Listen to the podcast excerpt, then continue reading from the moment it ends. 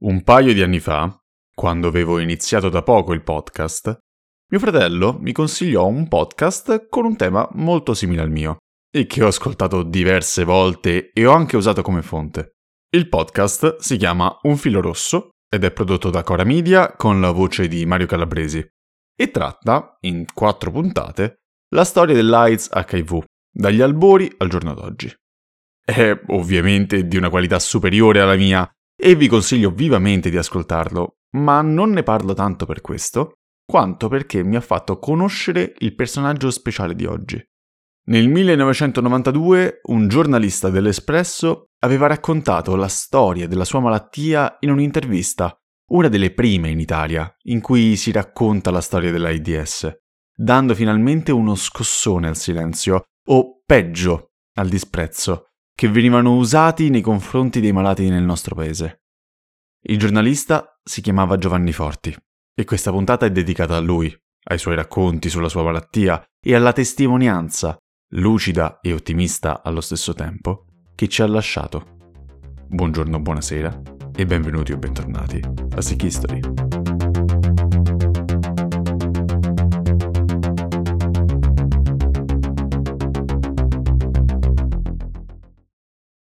Certo, come uomini stiamo tutti andando verso la morte, ma io vi sono di qualche passo più vicino. Essere in ospedale mi ha obbligato a confrontarmi con la morte. Se non mi piace parlare di AIDS in generale, per me la morte è sempre stata l'eterno tabù. Ma ora è inevitabile. Dove eravamo rimasti? Ah sì, all'inizio degli anni 90 con varie star infette, alcune teorie complottiste che prendevano forma e una sola vera e propria terapia contro la malattia. La zidovudina o AZT, il vecchio farmaco miracoloso di cui ci ha parlato il professor Aiuti nella scorsa puntata. Nel frattempo, questa malattia era arrivata al suo nome finale. Vi ricordate tutta la disputa tra Montagnier e Gallo di due puntate fa? Ecco, dopo che le loro dispute furono placate dai rispettivi presidenti, nel 1986 un comitato internazionale, finalmente, decise di rinominare il nuovo virus, così che non ci fossero più confusioni a riguardo. E il nome scelto, beh, già lo conoscete. HIV, Human Immunodeficiency Virus, virus dell'immunodeficienza umana. Questo è davvero l'ultimo dei nomi di questa serie.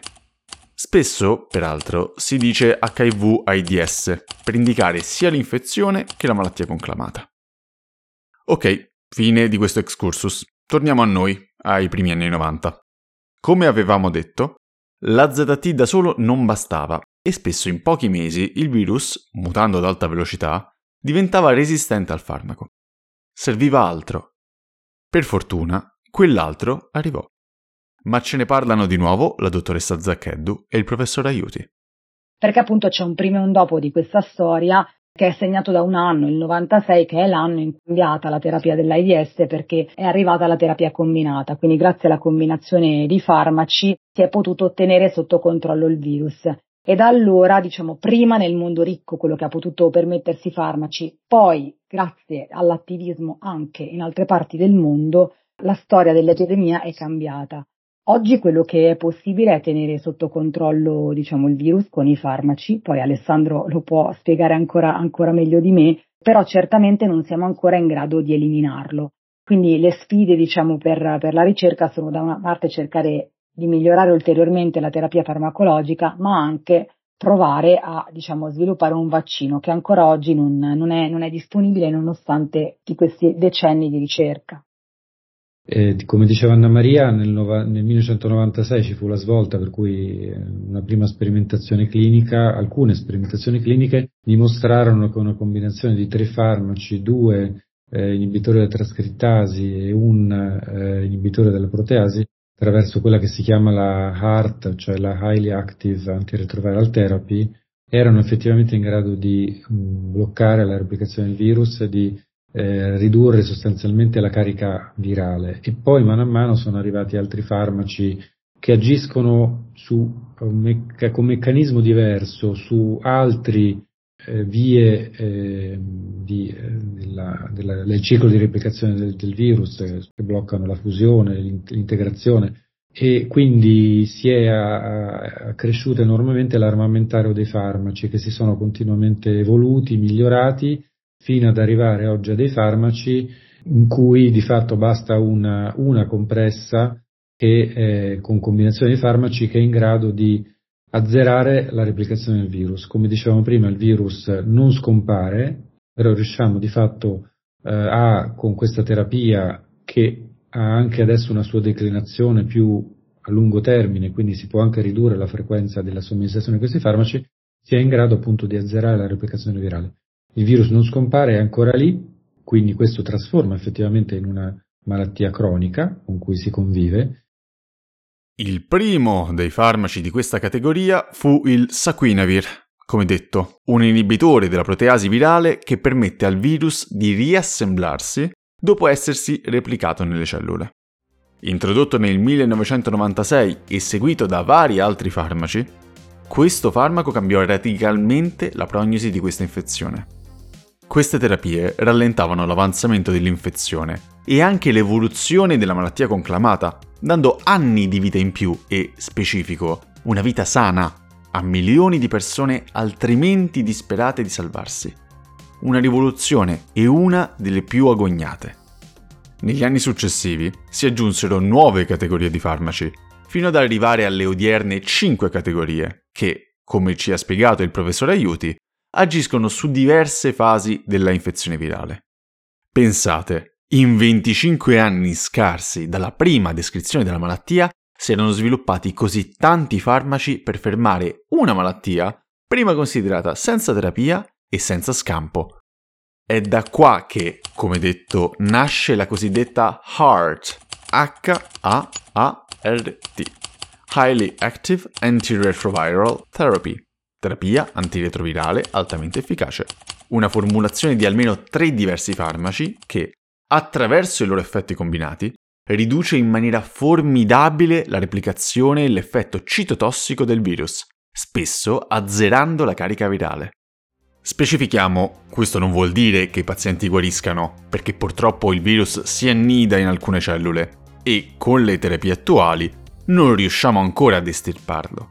Ma la HART permette di ridurre la carica virale al punto che essa non è più rilevabile. Se seguita correttamente, la terapia permette persino di non essere più contagiosi, non si corre più il rischio di infettare i propri partner, le madri non rischiano più di trasmettere la malattia ai loro figli durante la gravidanza, il parto o l'allattamento. Si torna ad una vita quasi normale. Dico quasi perché comunque questi farmaci vanno presi per tutta la vita e hanno effetti collaterali che variano in gravità. Serve un unico dato per dimostrare la straordinaria rivoluzione che questa terapia permise. L'aspettativa di vita delle persone seropositive in terapia con la HART è uguale a quella di persone non infette. Piglia e porta a casa.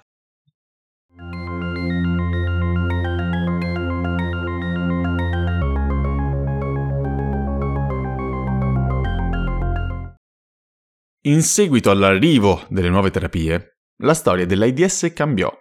Non per tutti, non subito e non del tutto, ma cambiò. Di nuovo, il professore aiuti. Se si eh, prendono i farmaci in maniera corretta, eh, di fatto non si è più contagiosi, quindi questo è molto importante anche un punto sociale e psicologico. Si sono aggiunte anche delle terapie che vengono utilizzate a scopo profilattico, somministrate anche ai partner di soggetti, quindi soggetti ad alto rischio, per prevenire il contagio. Eh, quindi questo tipo di profilassi è stata molto invocata e adesso addirittura è diventata anche rimborsata in Italia come oltre ad altri, in altri paesi.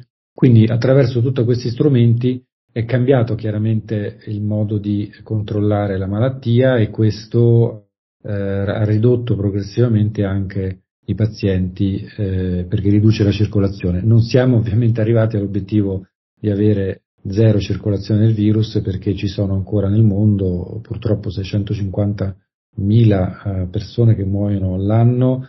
In Italia fortunatamente siamo i nuovi casi del 2021 credo che fossero intorno a 1700, quindi numeri molto più piccoli, quindi è una malattia ancora presente. Dal punto di vista sociale è una malattia che ha, diciamo, in cui è passata attraverso vari cicli, c'era il momento della grande paura dopo la consapevolezza e poi ciclicamente magari arrivava una notizia, nuovo farmaco e calava l'attenzione, quindi è una malattia che poi spesso magari viene, viene dimenticata, ma ci sono ancora la maggior parte dei casi di pazienti che vengono diagnosticati già in una fase eh, avanzata perché non sanno di esserlo, non sanno di essere stati contagiati. Fortunatamente con gli strumenti che abbiamo oggi riusciamo di nuovo appunto a controllare l'applicazione del virus, ma il virus è lì e, e non scompare.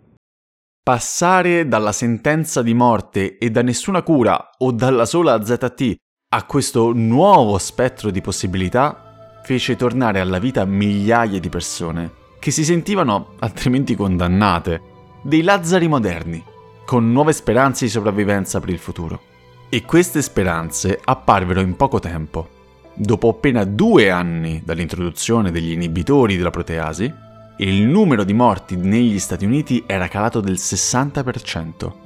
Se nel 1995 l'HIV-AIDS era la prima causa di morte per gli uomini tra i 25 e i 45 anni negli Stati Uniti e aveva causato quasi 50.000 morti in un solo anno, nei primi anni 2000 il suo ruolo era già molto ridotto e le sue vittime molte di meno.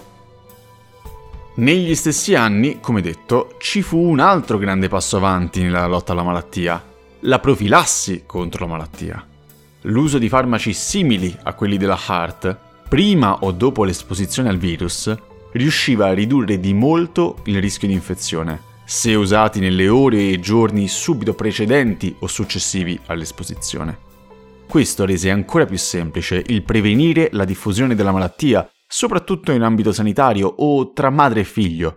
Sembrava che fossimo riusciti a contenere la malattia, ad ottenere una vittoria insperata. Ma il professor Aiuti ci ha avvertito. Perché insieme con le nuove cure arrivò anche, paradossalmente, la noncuranza.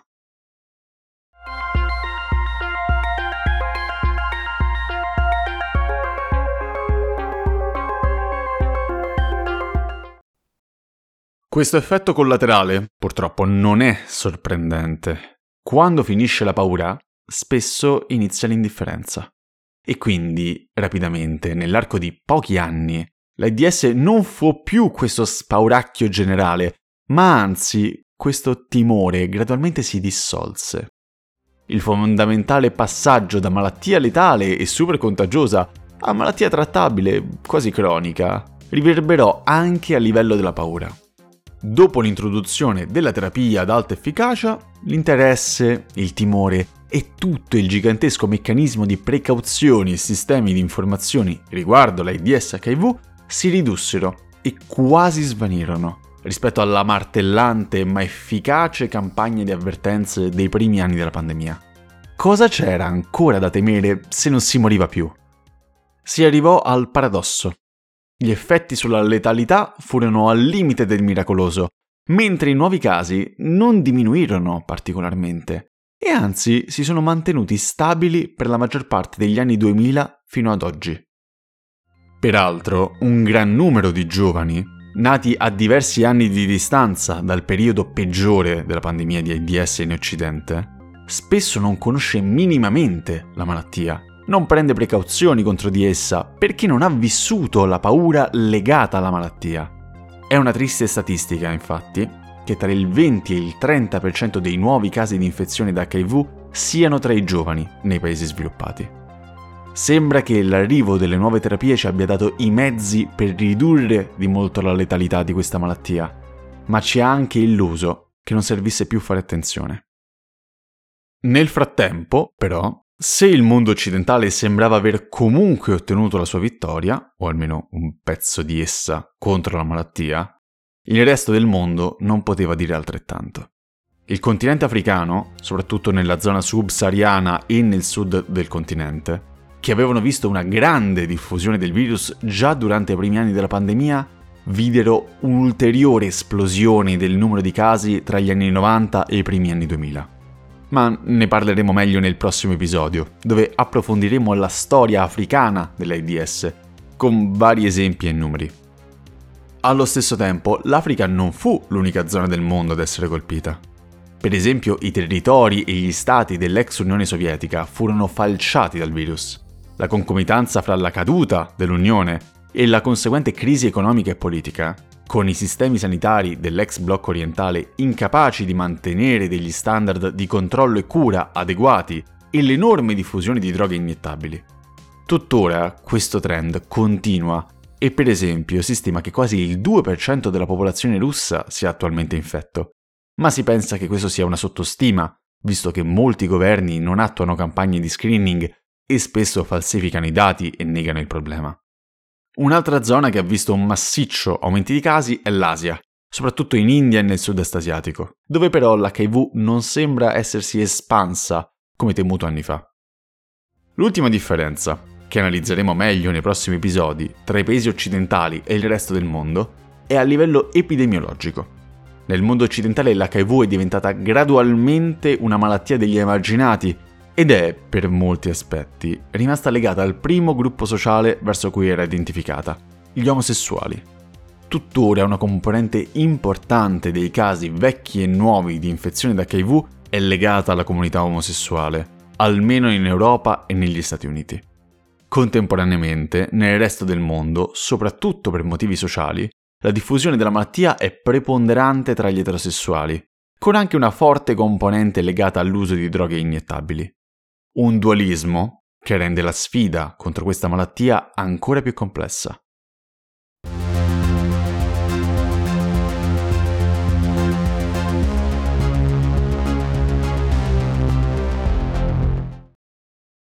Nonostante queste notevoli differenze, negli anni le varie organizzazioni governative, come l'OMS e l'UNAIDS, l'Organizzazione delle Nazioni Unite per la lotta all'AIDS, visti i comunque ragguardevoli risultati ottenuti a livello di numeri e i grandi sforzi messi in atto anche nei paesi in via di sviluppo, ha dato vita al piano 90-90-90. Questa strategia molto ambiziosa punta alla lotta all'AIDS HIV su tre livelli. Il primo 90 sta a indicare la capacità di fare diagnosi di infezione al 90% delle persone che contraggono il virus. Il secondo 90 è riferito a fare in modo che il 90% delle persone con questa diagnosi riceva la terapia antiretrovirale. E il terzo 90 indica che il 90% delle persone in terapia raggiunga la soppressione virale. È una politica molto audace e che richiede un livello di sforzo organizzativo enorme che anche molti paesi occidentali non riescono a raggiungere, almeno a livello duraturo. Ma è, allo stato attuale, il meglio che abbiamo. E una decina di anni fa questa policy fu resa il cardine della lotta alla malattia, puntando addirittura alla vittoria, per così dire, contro l'HIV entro il 2030. La situazione è stata in graduale miglioramento, ma vedremo poi a che punto siamo arrivati oggi.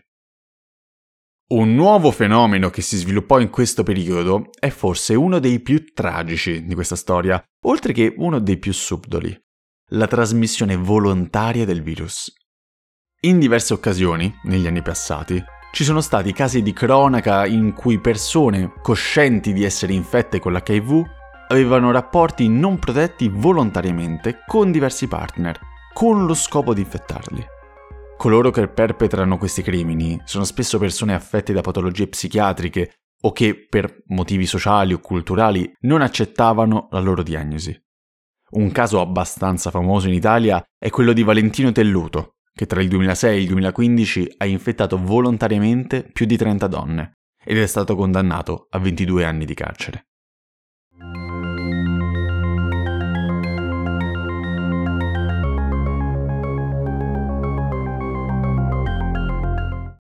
L'unica cosa da fare, per non tormentarsi, è riconciliarsi con questa idea, mentalmente chiedere perdono e perdonare, e sperare che qualcosa resti.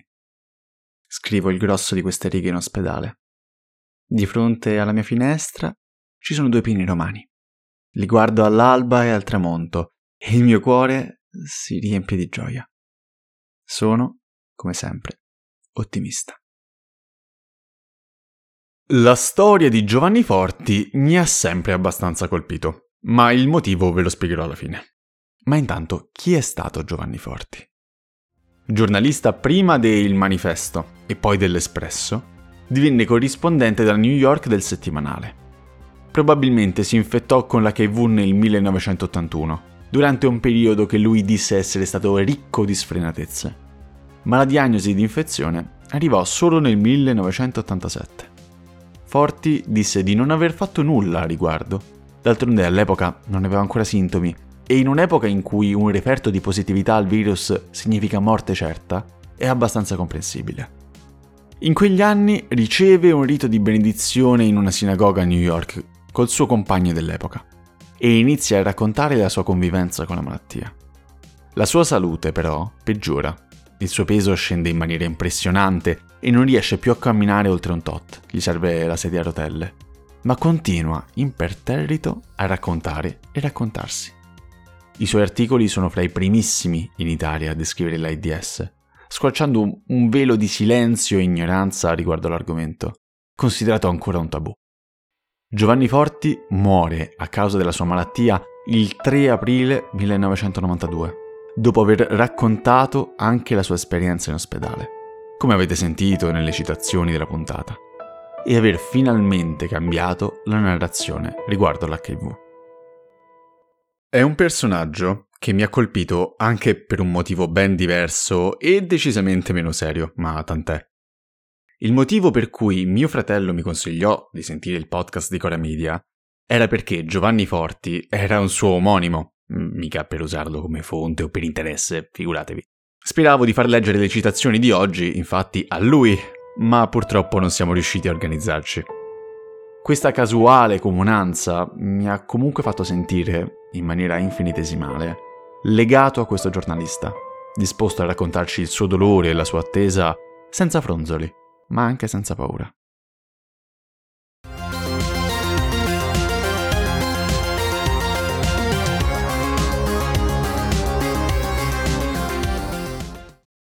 Vi ringrazio per aver ascoltato la puntata, che spero vi sia piaciuta. Ringrazio il professor Alessandro Aiuti e la dottoressa Anna Maria Zaccheddu per la collaborazione e vi ricordo di comprare il loro libro La cura inaspettata, edito da Mondadori nel 2023 e che potete trovare in tutte le librerie. Ringrazio anche mio fratello Giovanni per avermi fatto scoprire la storia del suo omonimo e con essa molte informazioni importanti per questo podcast. Vi ricordo che il podcast ha anche una pagina Instagram dove posto approfondimenti e aggiornamenti e dove potete contattarmi, non fatevi problemi. Vi chiedo inoltre, se il podcast vi è piaciuto, di consigliarlo ai vostri amici e di lasciare una recensione sulla piattaforma su cui lo ascoltate. Mi aiuterebbe parecchio a diffonderlo. La musica è sempre Bushwick di Nihilor, pubblicata con licenza CC BY 4.0. Vi ringrazio di nuovo e alla prossima puntata di Sick History.